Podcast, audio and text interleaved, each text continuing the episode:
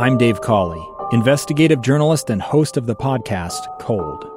In October of 1985, a woman named Sheree Warren left work at a busy Salt Lake City office. To meet her estranged husband at a downtown auto dealership. She never made it home. Sheree's car surfaced weeks later in Las Vegas. In the parking lot of a hotel casino. No one knows how it got there. Strange. It was strange. Both Sheree's estranged husband and her boyfriend raised suspicion for investigators. I kind of thought that he might have done something. But no arrests were ever made. In Cold Season 3, we dig into double lives, make new connections in the case, and examine the difficulty raised by reasonable doubt. We want answers just as much as anyone else. They have creeps like that now, too, so nothing's changed. That's the new Cold Season 3 The Search for Sheree, now available anywhere you get your podcasts.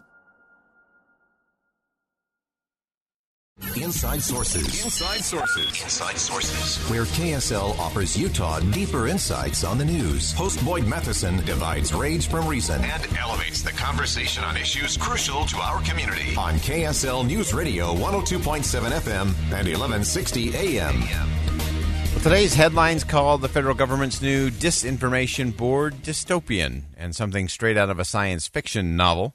But by focus on 1984, are we missing why it's actually frightening that the government could be deciding truth and fiction in 2022?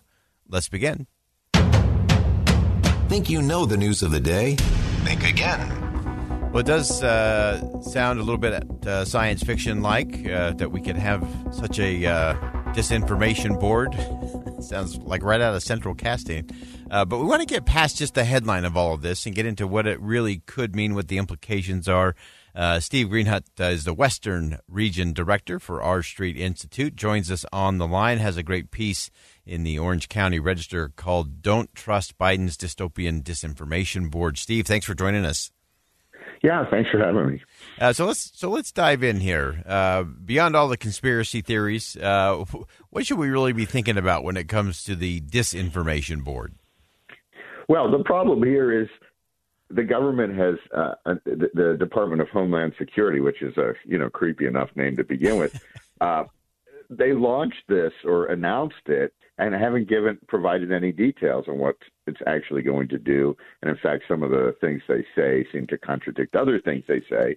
So that's left, uh, you know, critics of the Biden administration, pretty much anyone, civil libertarian types, uh, uh, free market people such as myself, uh, with a great deal of concern about what you know what what they're going to do. Uh, but it's it's not going too far out on a limb to think that if if the federal government under uh, you know the auspices of a, a security agency is going to kind of police disinformation and then maybe pressure um, you know the the tech firms to uh, uh, to to change what they post or change their uh, you know their moderating policies now you know the the conservatives have been all over this this uh, they're all, they're freaking out rightly so but they've been uh, you know conservative legislators in in, in uh, states and in at the federal government have been pushing all sorts of federal control ideas over over over tech firms because they're uh, uh, they don't like how they're allegedly being censored, so they're willing to let the federal government. So you know maybe this ought to be a uh, you know a wake up call for them. Yeah. Yeah, and as you as you look at that, for uh, for those who haven't been tracking this uh, too closely, and uh, as you, as you noted, there haven't been a whole lot of details in terms of what it is beyond the naming. Uh, and whoever's on the naming committee, uh, you know, may have committed malpractice. I'm not, I'm not sure, uh, but what what is it that it's supposed to do? What's like the broad theory they're trying to sell to the American people that this is a good idea?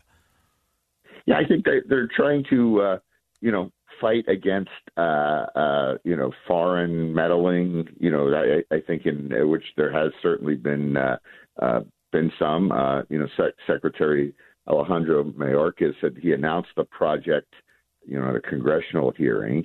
Um, and then uh, talked about, uh, let's see, in his testimony, he said the board would more effectively combat this threat, this threat of disinformation, mostly from you know foreign sources, uh, not only to election security but to our homeland security.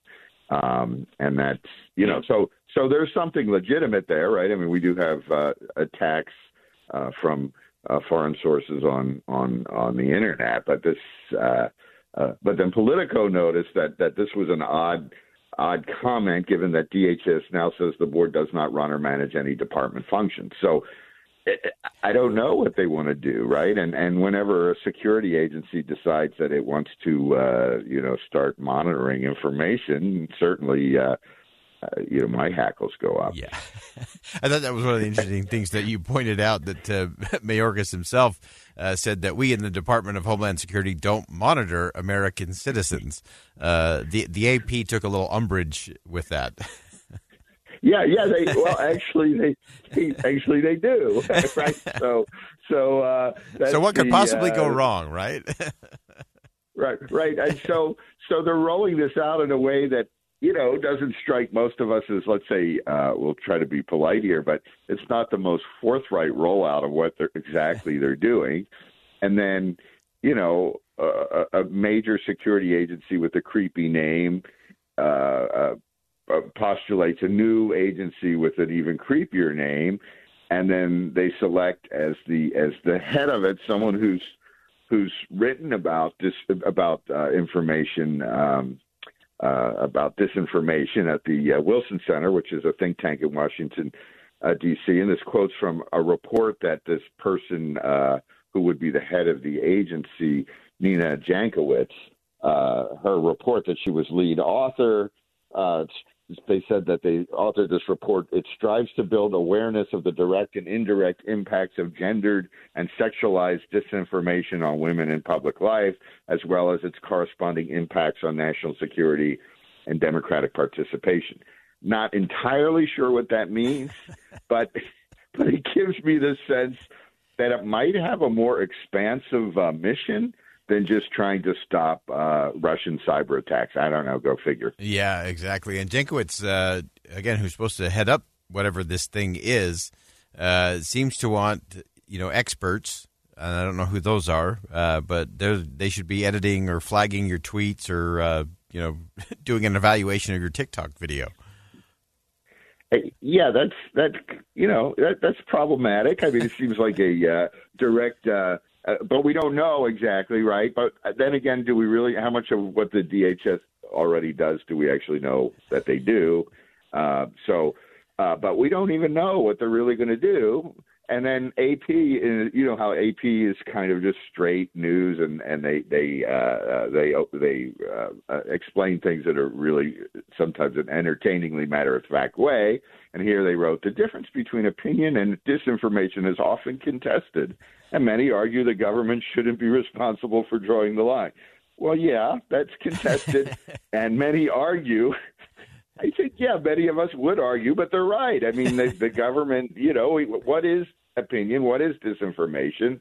Um, you know, and who gets to decide? Well, it, hint, it's not going to be the government, not as long as the First Amendment is upheld uh, vigorously through our nation's court system. Yeah, absolutely. And uh, I always remind everyone that the First Amendment doesn't belong to the press or to the president or to Congress. It, it, it is a we the people issue, uh, and I think that's where those decisions need to need to stay. Anything else we should be watching for uh, as this kind of undulates along, or or is this one of those that it was a fire ready aim, uh, and that this may just kind of quietly go into the night? Well, I think yeah, I think it's definitely fire ready aim, but like anything with uh, federal agencies, I think it'll just quietly go into into effect, right? Mm-hmm. And then and then we're going to have a hard time uh, knowing exactly what it's doing, and then all the information about what it is doing will be under a cloak of secrecy because, of course, national security is at stake, and uh, we'll have you know civil liberties groups will file lawsuits, and you know 28 years from now, we'll find out what they actually did do. And um, uh, yeah, I, I, I don't know. Is that too cynical? But that's kind of. But I think we ought to follow it as much as we can. But I'm skeptical that we'll really learn uh, exactly what it's doing. Yeah. But uh, stay tuned. Stay, you definitely stay tuned, and you can uh, break out all your dystopian thrillers uh, just as a preview of coming attractions, perhaps. Oh, yeah, absolutely. And and you know, on the on the beginning of my column, you know, I, I list some of the my favorite movies, but I, I one of them was actually real, which that I, I learned about was the Weather Bureau uh, which was overseen by an Office of Censorship that uh, limited the distribution of weather information during World War II. That was a real federal agency. Go f- so Wow. you know, nothing too weird might happen. There we go. Steve Green, I always appreciate your perspective and insight. He's the Western Region Director for the R Street Institute. Steve, thanks for joining us today. Yeah, thanks for having me. Appreciate it. Uh, that's an important conversation right there. Uh, and again, just the, the whole rollout has been just uh, beyond ham handed. Uh, and again, I'm still not really sure exactly what this uh, disinformation board is, uh, who's going to run it, who decides what is truth and what is not, what is opinion, what is fact. It's going to be an interesting thing, but it's an important discussion. And I would just remind you that the First Amendment matters, and the people who own it are we the people. Think again with Boyd Matheson on KSL News Radio.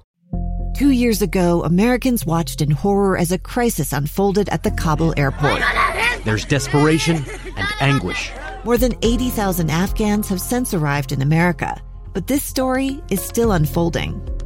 I'm Andrea Smardon. In my new podcast, Stranger Becomes Neighbor, we'll find out what happens to these new arrivals in our communities. Who would help our newest neighbors? Follow us at kslpodcast.com, Apple Podcasts, or anywhere else you listen.